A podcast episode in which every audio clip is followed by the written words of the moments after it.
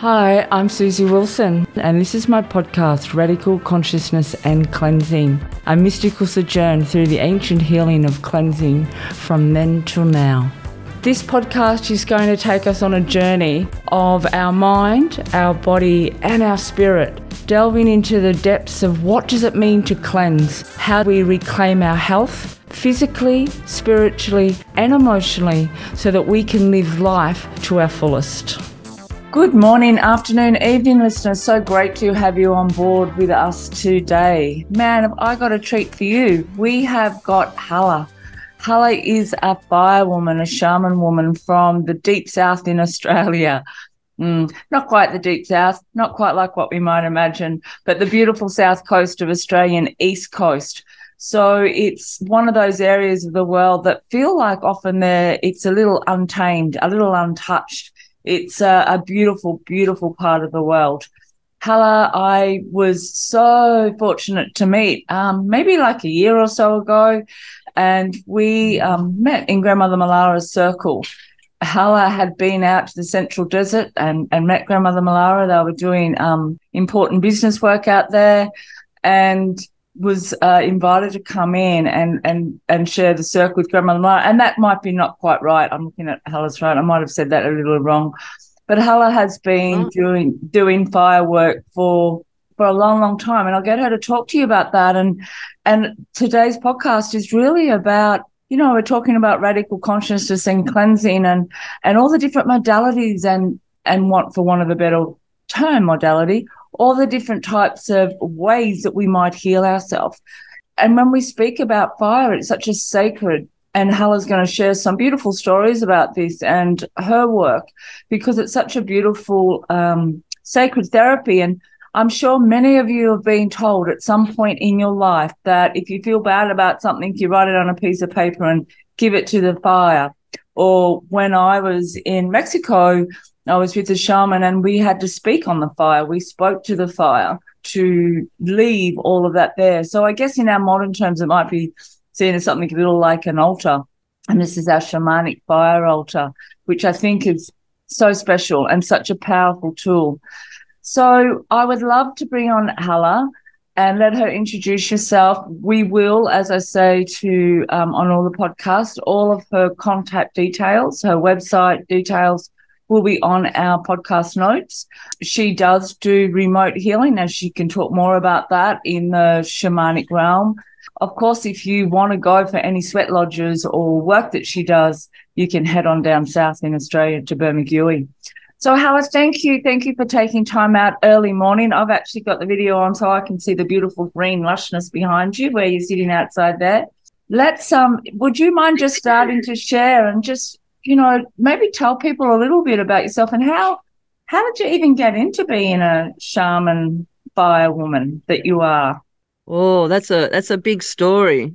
Yeah, so, we um, only have big stories here. it's hard to know where to start, but I suppose it, yeah, it starts in in this lifetime. It starts camping with my family. We we loved we always did wilderness camping. My parents were obsessed with the wilderness and and being um, around no one and in wild places. So I was and I was taught to build a fire at a very very young age. So my relationship with fire, even though it was, I suppose, just the campfire, it's never just the campfire. Um, started at a very young age, and I love the fire.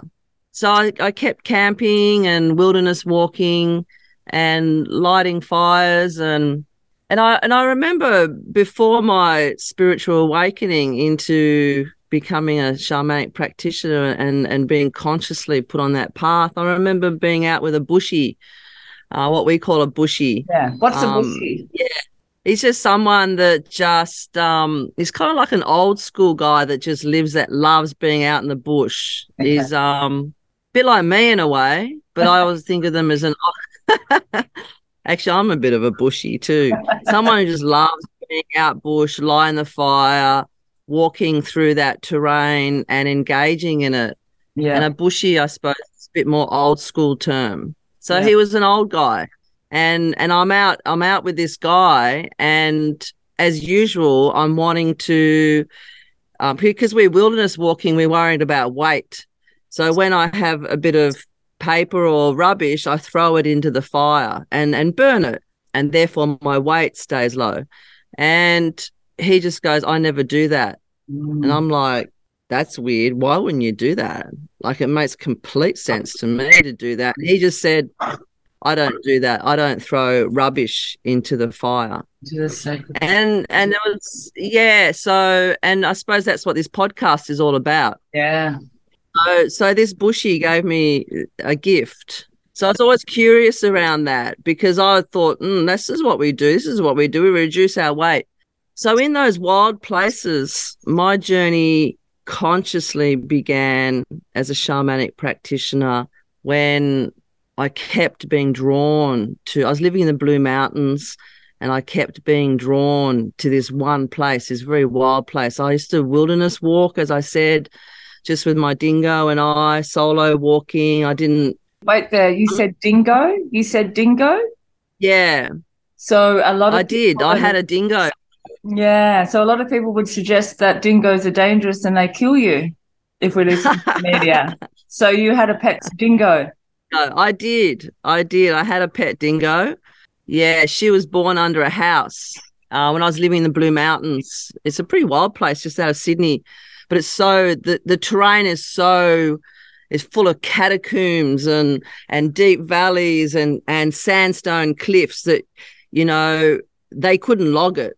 There's a lot of eldership there, a lot of old country untouched. Mm. And there was also some farmers there. So what they did, this was from an old farming family, and I was looking for a dog.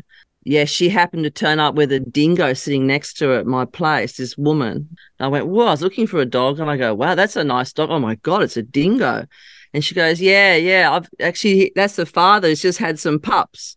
I went, I was kind of like, whoa, okay. And I and I was horse riding a lot too in the bush. So and my German Shepherd was always breathing heavily and and um really hot. She she yeah. couldn't deal with the heat. Yeah. And that's what these farmers did when they came here to farm this country. Their collies would clap out with the yeah. distance and with the heat. So they bred in dingoes. They bred in dingoes um, the the local dog, which is the wild dog that the indigenous would have uh, worked with and uh, lived with. Um, they actually had camp dingoes and wild dingoes. They had two different words for them.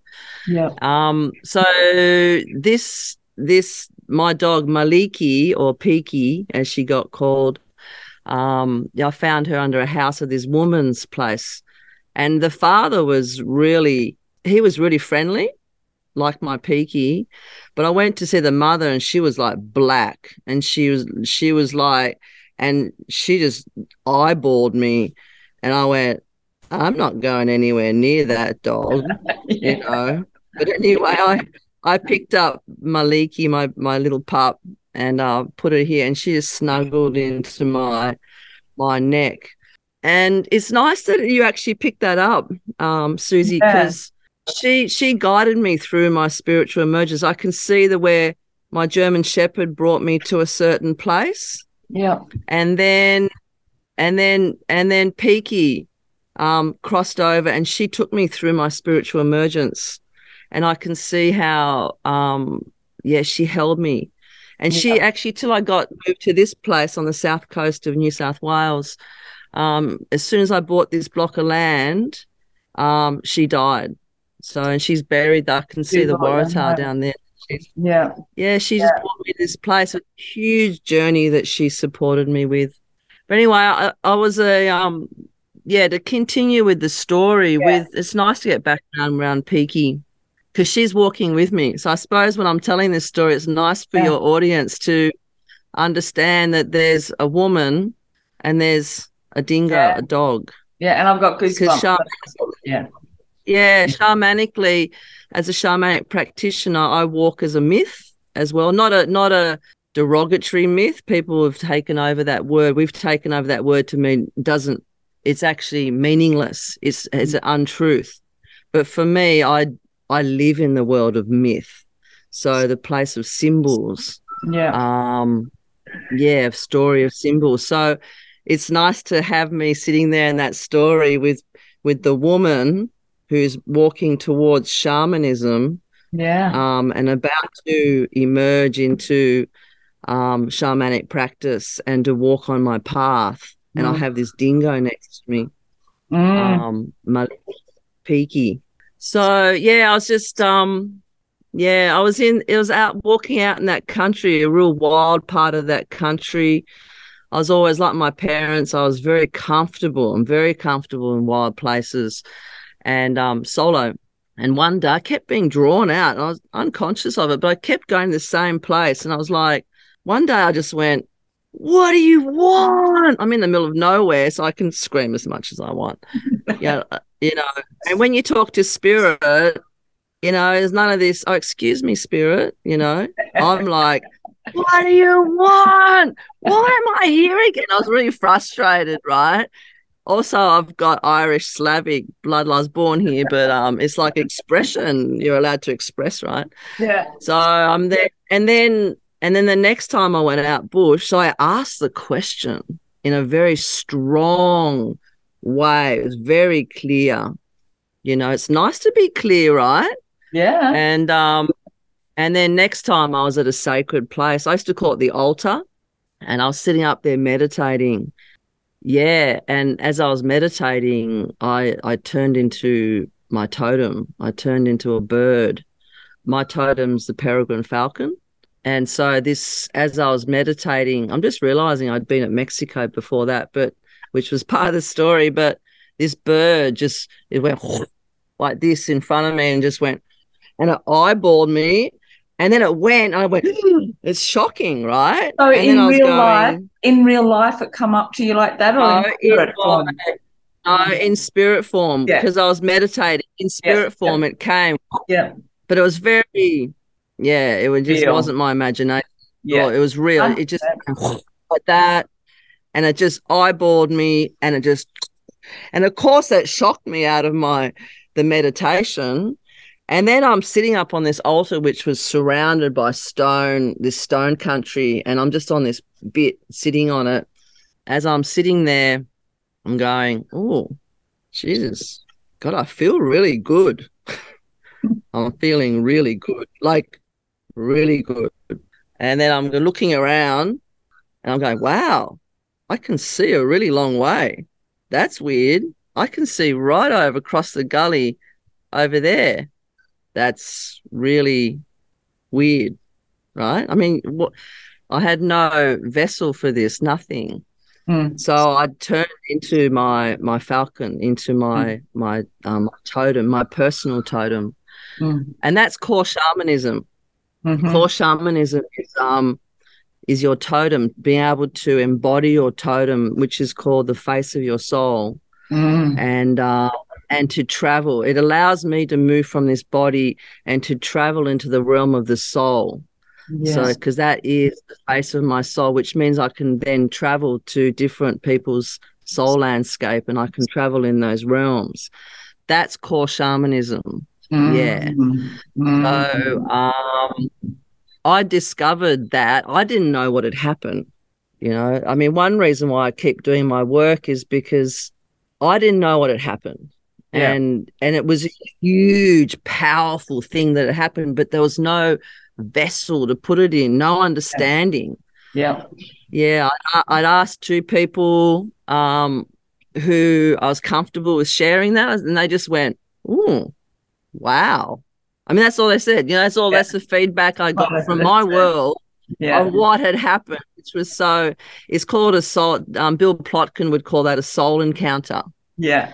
Um, so it's when your whole world changes, and there's, Yeah. that's a whole nother story. The journey of the soul Yeah. um the soul encounter but um but i did um end up going to a clairvoyant who's a very good friend of mine now a woman called gwen hodder i had started doing sweat lodges in mexico there is a story before that which is part of this my my biggest story of becoming a shamanic practitioner and she said oh there's this course called shamanic practice there, there's a guy called raphael locke or ralph locke was what he was calling himself at the time He's teaching sh- maybe you should do that. I'm going, oh, shamanic practice. Oh, oh well, I'll just give it a go, you know. and in that first lesson, I sat in that circle and they spoke about totems. He spoke ah, about um, personal, and I went, "Oh my god, that's oh. my language." and so what it did is that it put all my experiences meeting with Raphael Lock, and of course I met him. You know, this uh, Australian shaman I studied with him and I went through my shamanic or my shaman's initiation with him. I spent a lot of time in the central desert doing learning shamanic practice and learning about fire and earth and water and mm-hmm. um, and air. And so I met my teacher and he put yeah. all these things that had been happening to me actually even before that yeah into into a vessel that gave it power yeah and understanding and power. So, and I'm saying that because um, I sit in circle with a with a lot of young people, and sometimes I'm going, oh, I don't want to do this anymore. It's like it's quite hard in this world, right? Yeah, it's not very recognized, but we we we become we're coming out of the earth, uh, yeah. which is wonderful. Yeah, and um, I see the young ones, and there's a lot of young ones I'm sitting with now who are having those experiences and and I'm so, so happy to be able to sit here and they can come to me and say, I just turned into a bird. And rather than just saying, oh, wow, I can yeah. say, right. Yeah. Off, we go. off we yeah. go. Yeah. yeah. Yeah. So, yeah, I mean, before that, so that's a shamanic experience. Yeah. That's um core shamanism, as I said, is is knowing your totem. Yeah. And embodying your personal totem. And before that, I had did my I was in Mexico, and I think this is part of the whole journey. Well, it is part of the whole journey where I went into my first sweat lodge. Yeah, what I call here Earth Lodge. I went into my first sweat lodge. A friend of mine, a bro- dearest brother of mine called JN. He's an Argentinian. At the time, I was. It's a big story. Do you want to? Do you want me to keep talking? well, you can let us know certainly about the Temescal, the sweat lodge in Mexico, if that connects, and then we can come back to um, the, the, the work that you're doing now, the fire work, and the important. And let's talk a little bit about fire because that is the healing modality, right? Mm. So I suppose in in the sweat lodge is is very lots of fire. Yes, I was in this sweat lodge in Mexico, which my friend um, kind of I found myself in um, on sacred ground in Mexico, of course. And um, he threw me into a sweat lodge. He goes, you know, it's funny when I run sweat lodge now. I have to say you know, you can leave at any time because of OHS or whatever it's called now. And he just went, whatever you do, don't do leave. not leave. You know? I got told that too. whatever you do. And I didn't leave and it was very hot. And I also t- I time traveled in that lodge. I was lying on the ground in the west, of course, the place of healing for me. And I'm like, oh, just, oh my God, I'm covered in mud and I'm feeling the earth and my connection to my country. And oh, just such a big thing. And then suddenly, I'm off in, I'm, I'm off into um, my friend's body when he was like a little six year old. And, um, and I was feeling like him. I knew I was him actually. Yeah. So things like that started happening, and I had no context for them, but I have a very grounded context for all those things now. And yeah, so yeah, just Sorry, I was just going to say, was it so? Was it those experiences? Because you could have went down many paths being a shaman. Was it those experiences with the fire and the sweat that made you come back and and or have that to be a focus in your life? Because that, I know that's just such a big part of your life, being the fire person and and the and the, and doing the sweat lodges. So you know, like we yeah, yeah, yeah, absolutely, yeah, yeah. Fantastic question. Like that's exactly right. Is the reason why I run lodge now is because I had a spiritual awakening. Yeah. In my first lodge. Um, I was deeply connected to that medicine. I knew it was part of my medicine because it it had awakened me and healed me in such a profound way. And I walked from that place and I came back home here to Australia and I went, I want to bring Sweat Lodge here to this country.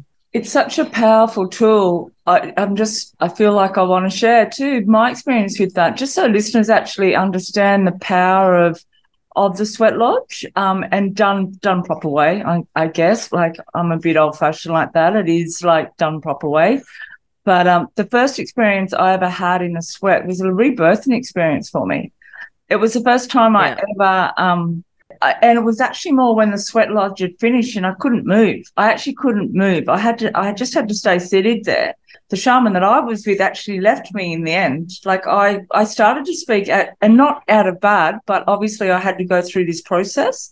So I can't explain it other than there was three really key points in that I started to talk in a language I didn't understand, which now I know is light language. I'd never, I'd never done light language. So I had, and even though I was hot and wet and muddy, I had all of these goosebumps and all of this stuff happening in my body as I've got now. So I had all of this language going on, hearing and speaking. And then it was like I saw this doorway and which was getting out of it, but it was it was actually like a birth canal. And I couldn't walk it. I actually crawled and slid. And this is this is just me. This is not on any other type of plant medicine or anything. This is just me coming out of in the sweat lodge. I sort of had to crawl, I don't know, crawl, scoot myself along out of the birth canal. I couldn't stand up. I just didn't have that ability to stand up. And I went mm. out and I laid then and on the earth. And the earth was actually outside very cool because after you've been in, you know, such hot earth and to go and lie on fresh grass that even had a little bit of dew, it felt like, and it was probably my sweat, but lying on it. And I'm naked, right? Going out, lying on this grass. And I just was like a big star shape. I couldn't move. I couldn't do a thing. And it was like this whole birthing of coming into my body. And I, then I remember there was like flies. And it was actually, this all happened in the Blue Mountains, actually. There was flies Uh-huh. everywhere. And I had um, these flies coming on me, but I couldn't move them. I couldn't move them. I couldn't because I couldn't lift up my arm. So then I actually Yes. started to talk about in my head, it's like I heard the voice say, It's all right, they're just kissing you. They're just kissing you. Oh, They're wow. letting you come into the earth. They're kissing you. And it still makes me Mm. emotional today. It's just like, wow. Mm. So I just wanted to Mm. share that because the story that you're talking about, like I really resonate with that. And I think the the healing power of a sweat lodge. And of course, there's always work, and maybe we'll get to talk about that as well, because we can go for these amazing experiences. But it's like you said, until Mm. you had a container to put it in, and then we do our work afterwards as well, because it's all about integration, right? How do we make sense of that, and how do we find our container? Because other people, Mm. people think we're just loopy, you know.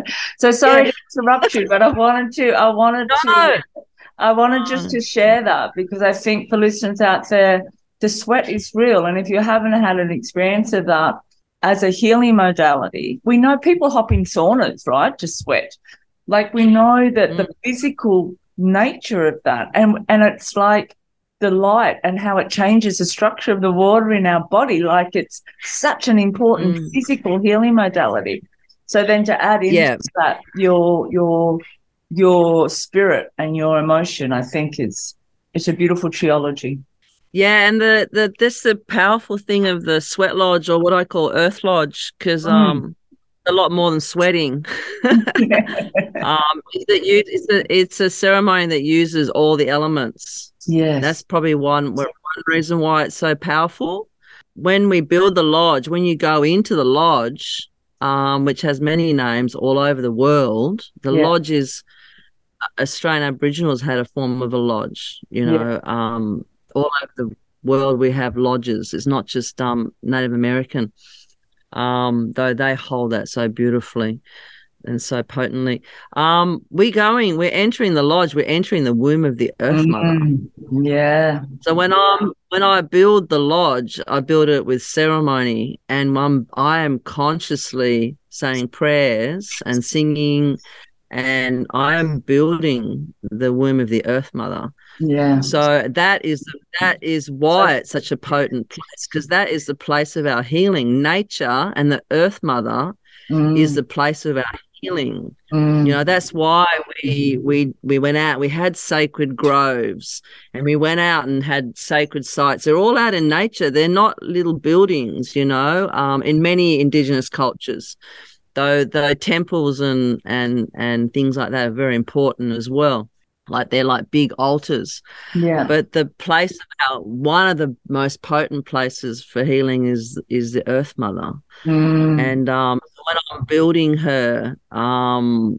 yeah i'm not sure if it's appropriate to talk about it but there's all the the frame and the the place where you place the ancient ones the rocks which are ignited by the sacred fire so it might be quite appropriate in a way to talk about the symbology of the lodge because it starts bringing in the fire which is what we've come together to discuss that that Yeah. healing modality or that that healing being yeah. um our ancestor the fire so yeah the the frame is the rib cage of the earth mother when Mm. i'm and and when you put the covers on it's the skin of the earth mother Mm. when we when we digging that hole in the center where the stones or the ancient ones or the grandfathers whatever you want to call them go in there. That's the belly button of the earth mother. And when we when we pull that um, soil out from there we we create the altar which actually outside of the lodge where you put your sacred objects and your prayers um, that's the the placenta. So that's a really potent place. And then with the lodges I build, we face east. So it's the place of uh, rebirth and birth, where the sun comes up. So it's birth and rebirth. So the door of the lodge faces east. So you are reborn, like you said, when you Yes. exit the room of the earth mother, you are reborn into the east. So yeah, it is. I've seen rebirthings like people cramping up and and uh, lots of things. I've seen a lot of things with lodge, and then in the east, um, in a line going to the east, often you'll have the altar in that line, and you have the sacred fire, of course Mm. which is we we when I'm building the sacred fire, when I'm there's a there's a ceremony which takes an hour before we even light the fire, which is the stone and wood ceremony. I call it the stone and wood ceremony, where we build the sacred fire and we put the ancient ones, like the stones, into the center and we build the sacred fire around it or the wood. So the ancient ones, the rocks, are actually the body is the body of our ancestors. And when you ignite the sacred fire, when you ignite them and heat them up, you ignite their wisdom. Of our ancestors, and we bring them in one by one and we put them into the belly button of the earth mother. Mm. So, and they're the ones running the show, not me. I'm just opening the door and, you know, obviously I'm a bit Double tuned in in, but so every time they come in, as you as you know, if it's done in good way, we we honor each ancestor as it comes yeah. in, and and um, Native Americans would say "aho," Yeah. and they come in as you bringing them in, all glowing with their wisdom of the ancestors. We bring them in and we place them into the center, into the belly button of the Earth Mother, and we say, "Welcome, ancient one," you know, Mm. and we give them an offering of copal or or sweet grass. Native Americans use sweetgrass or or whatever's from your country, the country the lodge is on. So yeah, it ignites the sacred fire, ignites their wisdom, and then we sit around them in a circle. Pull the door down, as you know, and um, off we go. So there's not much else you really need to do if you've actually created that space in, you know, in good way, as you say. Um, um, then it just flows from Yeah, there. The healing, healing yeah. flows. Yeah, sacred fire. Maybe we could talk about the sacred Yeah. fire now. So, what, is, yeah. what is the sacred fire? Like, what is it? Yeah. Yeah. What is it? And because you spoke before about how that old bushy told you not to be putting um, stuff onto the fire. And that was one of my learnings too, a long time ago, that you never use the fire as a place, to, you know, your sacred fire. So, yeah, like obviously, what is a sacred fire? Mm. Yeah, because I'm a I, I work with the sacred fire. I can't use it as a rubbish tip, Yeah. you know, because I knew I know it to be something else. And because I know it to be something else, you know, I'm not going to use it as a rubbish rubbish tip. Yeah, it's really hard. I got a fire fire circle here is really hard to stop people from throwing things into it. I'm going, this is my fire, even though we're just sitting around it having a few beers or whatever. Like I'm not, you're not throwing anything into my fire, you know, and and it's like, oh, whoops, and you go, wow, it's so inbred. But then, but the sacred fire is the fire is our element, is our is an element, as you know. Mm. Um, it is it is our ancestor, Mm. okay, and and the fire in my world and my knowing is the oldest shaman is Mm. the fire. So um, it's the transmuter of energy Mm. is what it is. Mm. So what when you when you said before we're often putting writing things down and throwing them into the fire, which that's not rubbish by the way. You know, No, I've had people yeah, I've had people throw things into the fire. Like when I was working with women who were trying to lose a lot of weight, they were in, they would throw. They said, well, there was a ceremony where we threw one of their big bits of clothing, which was just completely a lot bigger than we would throw that into the sacred fire. So it's not like, but it's not a rubbish tip. So the fire is a transmuter um, of energy. So what it does, it is so old and and ancient. It's beyond imagining how old and ancient Mm. this being is. Mm.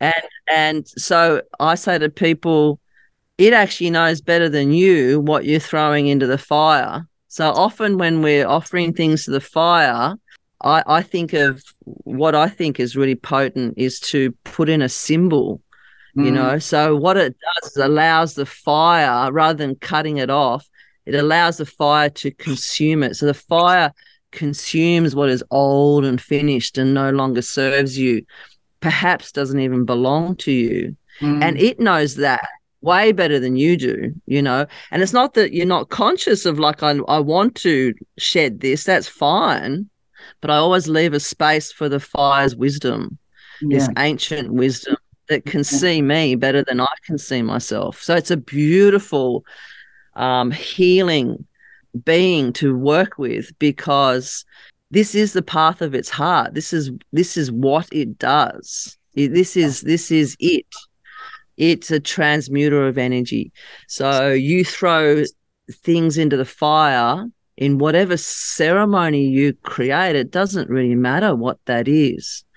Um, you throw it into the fire, it consumes it, and um, it transmutes it, and then gives that energy back to you for your new beginnings or for your walk from that place. Mm. Now, yeah, it's it's um so for you to walk the path of your heart more closely the on the path of your heart. Yeah. That's what it does.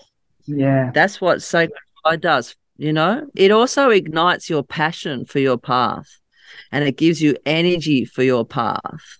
Yeah, but mo- we call it motive force for your path. Yeah, right. Yeah. It's interesting, you know, because in my world of colon hydrotherapy and with people with gut health, the biggest issue we find is that they have too much fire in their head and are not enough Mm. fire in their belly, in their hara.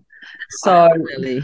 we actually get people, and because we breathe in the top half of our body, so to get people to breathe, because we breathe life into that fire, is how I see that. So I'm putting breath into Mm. fire because you know to get a fire to go, we put breath into it and it will go. So we Yes. put breath into our hara to bring the fire from our head that causes us distress and disease and bring it down Mm. into our into our hara, into our center of our of our belly. Yeah. Yeah. Wow, beautiful. Yeah. That's beautiful. Yeah. there's something I really wanted to say too about the fire, which is really important for healing, I think, Yeah. in general. And the fire symbolizes it so well. Like what I was saying just then, like a lot of people want to let go of things. Like, Mhm. let I want to let go of that. I want to let go of that. And I keep hearing that, but healing is is two things. You can't let go of anything. Mhm. That's your energy, but you can transmute it. So you Mhm. let it go in one form and you reclaim it in another. That's That's for me personally. Yeah. Like so I hear so many people, I want to let go of that, I want to let go of that. That's only half the story. you want to reclaim that energy into something that serves your path you know the path of your heart your soul's journey you know in a in a more enriching way from this Mm. place and the fire to work with fire is really good for that the Yeah. fire because it knows it's so old and so wise it's really good and it to work with it and it and it might be actually literally just lighting a tea light on your altar you know and and honoring the fire and saying something's come up for me you know and i, I just I, and sing a song or just light it in a sacred way with some smudge whatever it is the fire doesn't doesn't care.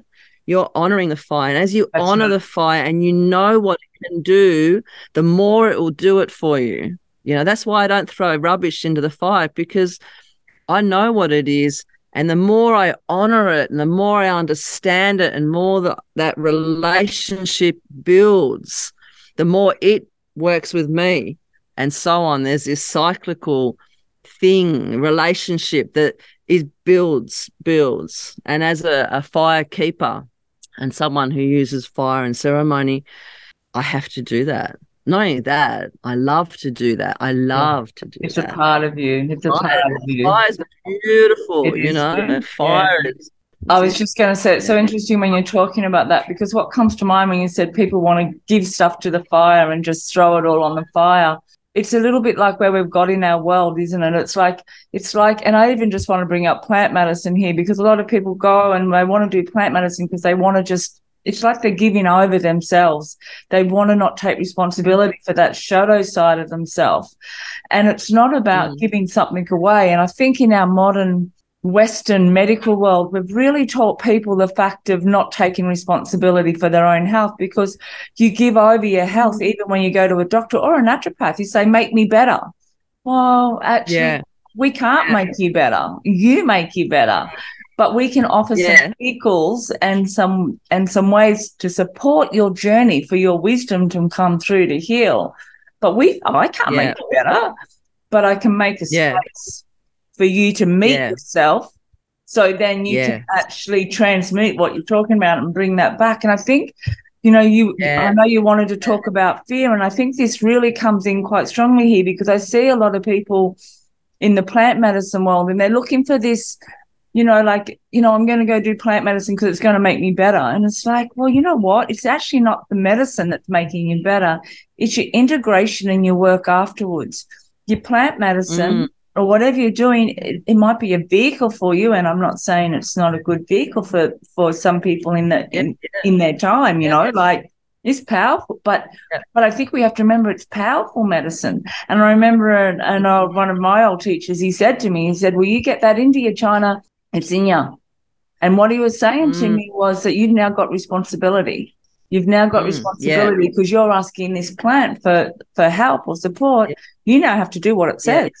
You now have to take Yeah. responsibility. You have to, and it's like that with the Yeah. fire, right? It's like we can't just say, okay, I'm going to chuck all this on the fire and then go and do the same stuff we were doing two minutes before. It's sort of, we have to have that Yeah. level of consciousness, is all I guess I'm saying, and intent. You have to have the intent to know that you're on this Yeah. long term healing journey. Yeah, and and and be curious and aware Yeah. and see how that flows in your life. Yes. So when you when you if you're if you want to take plant medicine, you're actually just doors open and you're given knowledge, but knowledge is actually turns into wisdom only by living it through your in your life. So if you keep going and getting knowledge, knowledge, next knowledge, more knowledge, more knowledge, you're actually abusing yeah. that knowledge you know. To me i mean i have taken i've sat in some really powerful plant medicine hmm. ceremonies. I mean i heard about it in mexico. It took me 10 years before that presented itself in ceremony for me to so for me it's deeply sacred. And it is so um you know i learned she gave me the the circle the symbol of the circle. If i kept going back and back and back i might have forgotten about the circle right? But i sat there with i sit here with the circle now and it is deeply part of my medicine. I have taken that knowledge that door that's open that offering that she i can't remember if it was um in the ayahuasca ceremony or whether it was the um Peyote. the peyote. I can't oh, remember grandfather or the grandmother. I can't remember because we did both. But no, it was ayahuasca. The mother, she gave me the symbol of the circle. And at the time I went, Oh, the circle. Oh, okay. Okay. And I gave thanks for the offering of the circle and the but now is, you know, You know what? 15 uh, years later or whatever it is, it is completely embodied the power of that. It's Yeah. in my medicine, it's in my ceremonies, it's in the way I look at life, it's my connection to the universe. I realize, yeah, for me, you know, I don't often get to talk about this is is I think we keep going in a lot of people keep going in for the high of the plant medicine Yes.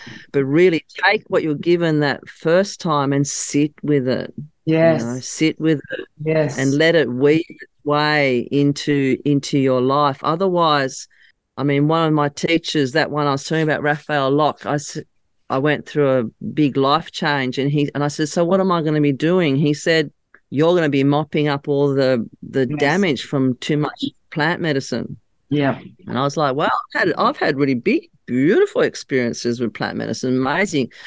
But he said, no. He said, we're in a um, a world of addiction. We're in a world of uh, where we take drugs to get high. And he said, it's a dangerous world if it's not well led Yeah. and spoken about. You people will keep going back for the high. They look at it they don't take it further than that. So a good shaman or a good ceremonial leader will actually say, you don't need to. Sometimes you might need to come back three times. I don't know, whatever, but really just take what you've got, know it is sacred, and then walk with it. You don't just keep coming for a high, you know, and and or to I know escape. Escape. Because really, or, to escape. or at least know you're doing that. yeah, yeah, at least be yeah.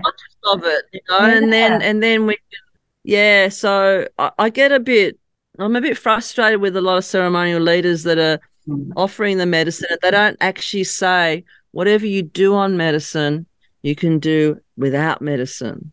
Yeah. It's just one of the pathways, like the sacred fire or or water ceremony or lodge. I mean, actually, she told me very clearly what I did, which was running Earth Lodge, Sweat Lodge. She said to me, "It's very clean." She actually said to me, "That is a beautiful ceremony because it's so Clean. clean. Even though I have taken plant medicine, I'm, I'm it's really part of my field. It's not part of what I offer. I go Yeah. to it if I need to, which is very quite rare. I'm very conscious of it. But the Earth Lodge and the ceremonies I do, like Vision Quest, Yeah. um, they're not.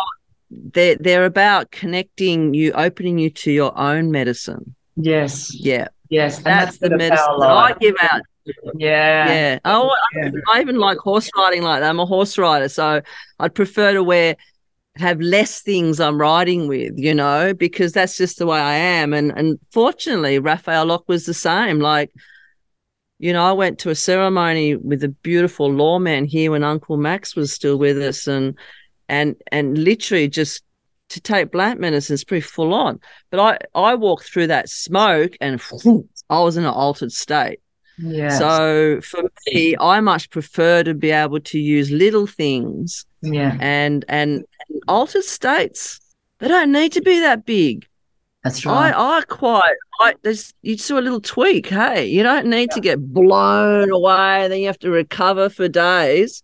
I mean, there's a place for that. I'm not saying there's not, but altered states um, are very powerful, and they don't need to be very big. Walking out in nature Hundred percent. you know there's an altered state. Engaging your sacred fire on your altar lighting that candle on your altar or on a, or on a shelf a nice shelf with some flowers i call it the altar is a place for prayer. And even that puts me in an altered state saying a prayer. So I'm, I'm offering that to people to understand we don't need to be blown away to be in an altered state. In fact the ones that you can walk in life in two worlds. So you're expanded as well as walking in the mundane, maybe going into a bank or something, but then you're also a little bit, you know, yeah, altered states can be very powerful, not even when they're little. They don't need to be, yeah. don't need to be massive. And I think it's for me, and what my concern is watching it over the last 10, probably nearly 15 years is is just the the lack of integration and responsibility it, we've we've and how I see it um, and there's no judgment at all but how I see it is that we have been designed to go to a doctor to get a pill and to make us better and I feel like yeah. we take that same psychology into our plant medicine world and go okay I'm going to go and take that medicine and it's going to make me better yeah. and it doesn't mm. it just doesn't yeah it can offer you an opening and it can go offer you information, but you've got to put the work in. And it's like when you start talking about the fire, it's like it's transmuting. So I think that's just such a beautiful visual. You're just speaking that to the fire or, or whatever way that you're giving that to the fire. But then it's actually coming back, you know? So it's yes. coming back as a new way of actually thinking and living. And I just think we've forgotten that second bit somewhere along the line. And I think yeah. it's about training, you know, but I think these conversations are important to have because there is a lot of people out there searching for this this magic pill, this magic pill. And people pay a lot of money to go to these retreats and they sit in circle with another 50 people and wait for a miracle, you know, and they might well get that miracle. They might well get that miracle. Yeah. But gosh, there's a lot of yeah. work that has to happen there, I think. Yeah. Take that miracle from that ceremony and sit with it that's it. For years, you know, you know, and that's as you say, you have to you have to be conscious of it and see it flowing into your life and how that's a sacred gift from her that that or him, whatever grandfather, grandmother. Take that and go. You might be confused about what that is. It's like that was just something I can't yeah. understand now know that you've gone into that sacred realm. She or he has spoken to you, this amazing being, and allow it to flow into your life yeah. and be open and conscious to it, even if you don't know at that time. You know, rather than going keep on going, getting more and more because you want to suddenly feel better, just take that sacred offering because eventually that will make you feel better because that's what well, you're it, there for. for that's right. And it comes I don't know, but it's a journey. Yeah, it it's just a, journey. journey. It is such a journey. It's such a journey. And I know that, um, and gosh, I'm still, there's stuff that happened to me 10 years ago that I'm now just sort of understanding now. It's like, oh, that's what she was talking about. Oh my God, I'm yeah. a slow learner. Yeah. Sorry, spirit. Yeah. Sorry, grandmother. Sorry, mother. It's like, ah. anyway, I'm a slow learner. They know that. They're patient with me. Um, one of the things yeah. you wanted to speak about, though, just to change it a little bit, when you were talking about um, just the fear, you wanted to bring up just a little bit about but because it is an illusion and there's just so much fear and we've all been placed in that, I guess. And maybe we've all lived in fear in different ways without a consciousness of that as well, to be honest. Um, you wanted to talk a little bit about fear and, and we were talking about the illusion of fear. Did you want to share something about that and, and and what your sense is around that. Yeah, uh, I'd love to because I, what I understand is fear is a blocker. Uh, if we act from fear, it is a blocker of the flow of your soul. So your soul um, holds the path of your heart. So this flow of energy comes from spirit and it goes through the soul matrix, goes through the, the soul, then it goes into your mind, your body, and the world. So that's how, and that's the flow of energy goes through that soul matrix and, and tells you basically the decisions that enrich your life, give you a full life. So that's when soul retrieval is when that soul matrix gets transfigured anyway. That's my my kind of job. But fear is not in the soul matrix. This fear, soul does not understand fear. It cannot act. When you act from fear, it the soul cannot flow to you. That energy of your higher self, let's say, it cannot, and that guidance, I should that's the best way of saying it, cannot flow to you. It will not work. It just stops if you work from fear. So what it does is it cuts you, it cuts you. If you work from fear, therefore, if you act from fear, it disconnects you from the flow and the guidance of your soul. What that is, that means your soul is being stolen in a way. So in a in a, a world like we are now, where fear is impregnated, injected, you know, you don't have enough, you don't look good enough, you don't whatever. It's just endless, you know. Um, you know, you must have this stash because you you know I'm I'm scared about what's going to happen when I'm old, and and the flow of your life can't actually flow to you No. if you're acting from fear. And in the shamanic realms, we understand people that this might be a bit ugly boogly scary, but we have shamans that steal people's souls, right? So I I'm in the world of healing the soul, but that same energy I could use, which I choose not to, and I never would. I don't know if I never would, but I choose not to we have shamans that steal people's soul.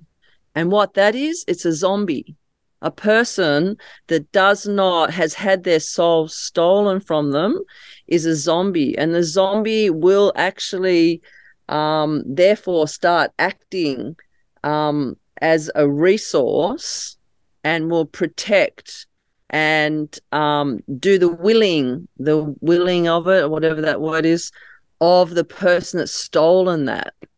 So for me, you know, people walk around saying, "Oh, there's a whole bunch of zombies everywhere," and I'm just like, I, I kind of understand it in that way because people are acting from fear. So, so the big mind screwing at the moment is to do everything is to I don't know what this energy is, you know, that's coming in, but it's making, it's stealing our soul by saying you must act from fear. Everything you should do is is from fear. So the soul cannot work. Now, and that's why a Zen master would say, I can't remember his name. There's a Zen master. I got this quote recently. He said, The greatest illusion is fear. 100%. So what I want to flip it because you know we're we're talking about Yeah. healing here, Susie, is Yeah. if you don't act from fear, if you don't act from fear, the flow of your soul, your higher self, all your spiritual resources, your ancestors, your spirit mob can act and mm. will act. That's the deal for coming down here is you are supported completely.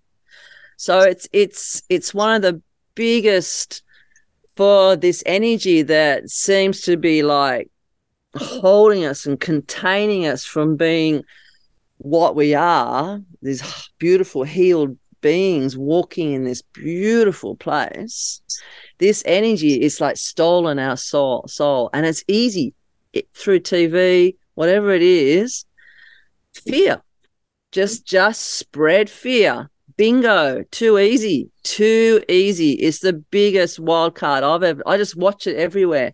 And i'm lucky to to to not i've always been interested in fear. If, the thing is too if you i've always been one of those kids that oh my god i feel, I feel fear. I want to go there. I want to have a look. I want to have a look at that because that's like the golden key. That actually shows you where to work you know and where the where the energy is Yeah. for you know the path of your heart Yeah. you know. And i'm just watching all the birds flying here when i'm saying that so that's so don't be scared of the fear just grab it be conscious of it and go ooh let's have a look at that i can actually see it now let's let's work in here you know whatever that is so So true. And and you know, like when I hear you talk, there's some things come to mind. And when I think about fear, I think contraction. So like fear is a contracting, whereas laughter and joy Mm. is expansive, right? So fear makes us- our cells, our body. So this is just me because I have a Capricorn brain, so I've got to make everything physically fit for me. So like when I yeah, have your way when I have fear, my I can feel like my body goes into fight and flight. So all of my all of my energy now is constricted. So I can't. It Yeah. makes sense, of course. And if I'm working in constriction, I can't let anything flow through. It, it it's got a barrier. And in fact, I had this experience yeah. um, because I'm like you. Like, if something looks like it's going to be a bit scary, it's like I want to go right into the core of it. Don't let me not be in the core of it because I want to. I want to understand this. I'm curious. And in fact, when I got di- when I got diagnosed a couple of years ago with lymphoma, and it was all pretty serious, and and people are gorgeous, and and they were saying, you know, you've got this, Sue. You're strong. You've got this. You know, you can fight it. You can fight it. And I, mm. my response back was, well, no, actually, no, I don't want to fight mm. it. And that is not from a victim state. That is from a surrender. Mm. I want to get to know this shadow side of myself because obviously she hasn't been expressed. Obviously, I haven't heard of that part of her, you know? So it mm. was like not hopping into that fear about whether I'm going to die or live or whatever. I, I, I was probably pretty ready to go home, to be honest and even the treatments because I chose to go down the Western treatment, and that even was a big decision for me. But I chose to do that, and I didn't have fear about that because even when I was having chemotherapy, I thought, well, I've done plant medicine, I can purge. Give me some purging. I can do this white man shit for a while. So it was about flipping everything so I could actually not be in that place of fear. And I think that's so important yeah. in our world. Yeah. It's like we do everything gets so yeah. contracted when you're in that state so how can you allow any beautiful life force into your life when you're so constricted and it, it, brings me like when we're talking about energy the other thing that runs parallel to me with that is that I was speaking to Veda Austin yesterday, the water medicine woman, and I'm so blessed mm. to be mm. able to speak to a water medicine and a fire medicine woman one day after the other. But you know, she she freezes water in these different states, right?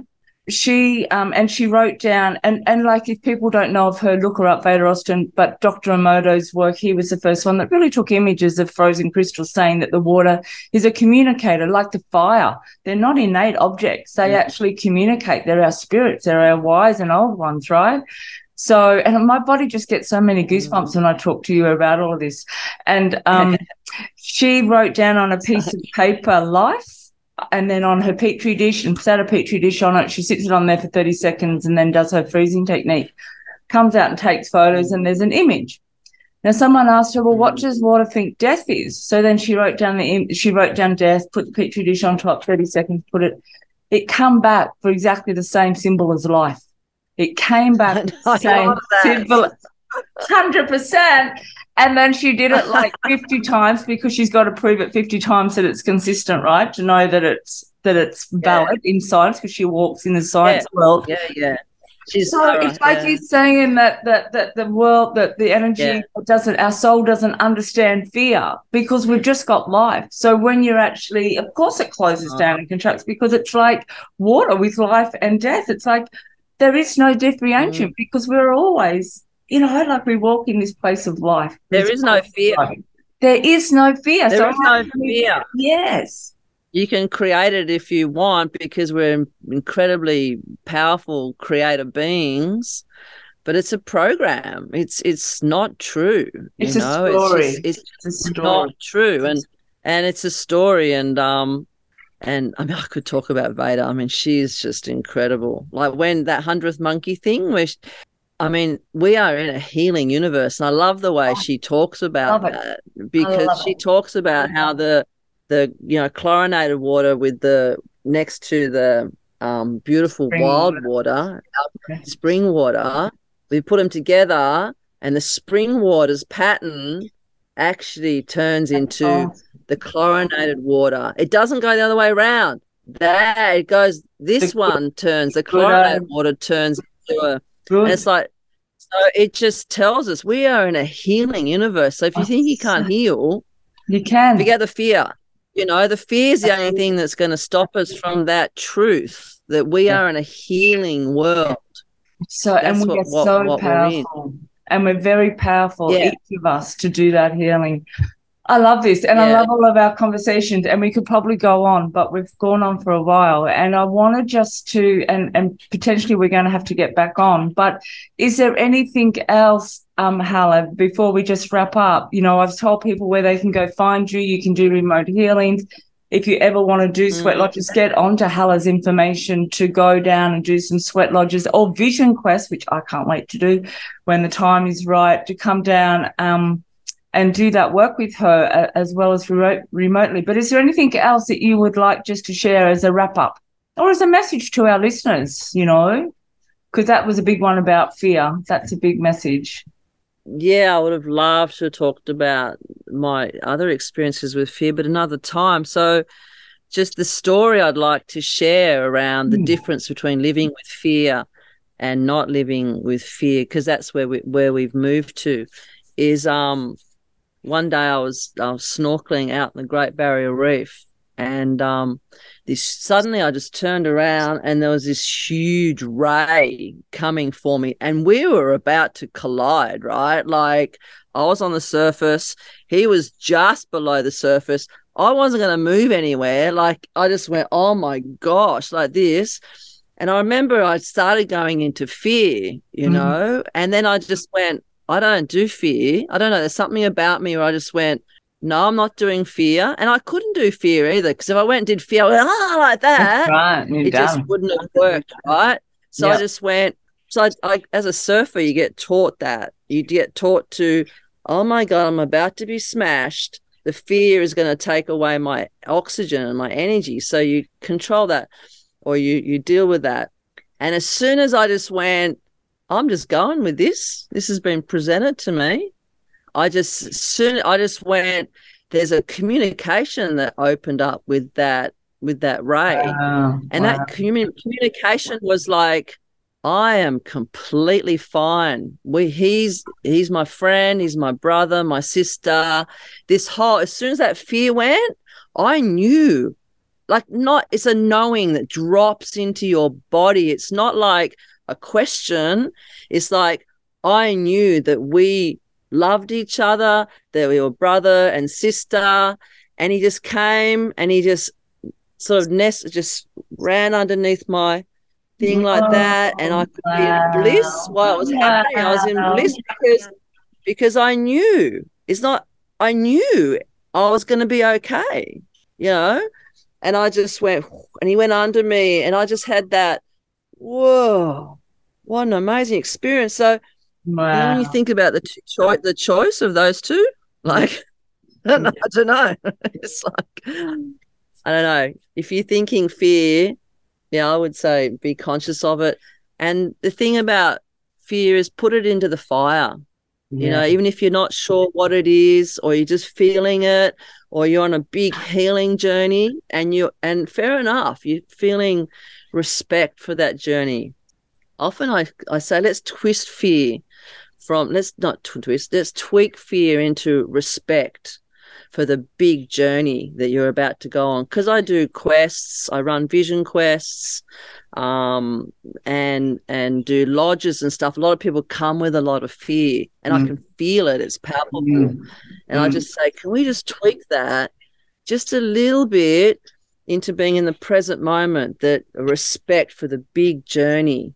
That's what the fear is. I see the snake. it's like maybe it's not. It maybe it's actually, wow, what an amazing being, you know. Mm. What a big journey I've got ahead of me, rather than into the fear and, and let the flow of life Mm. come to you. It's it's it takes spiritual practice, but It's worth it. also it it can flick like one second. As soon as you get it, Yeah. it can happen. So Yeah. yeah, thank you, Susie. Yeah, Oh. and just email me if you if you want to be in contact. Make contact through email. Cool. Yeah, look at my website. Yeah, Beautiful, beautiful. Put all Lovely. those details down.